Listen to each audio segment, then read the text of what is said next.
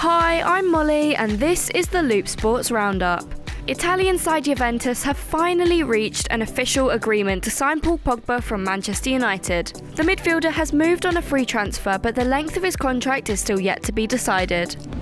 Barcelona have also offered 40 million euros for Robert Lewandowski of Bayern Munich. However, this is said to unlikely be enough, and no official price has been placed on the striker.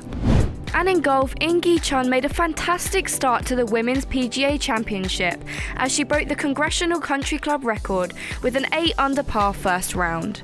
I'm Molly, and that was the Loop Sports Roundup.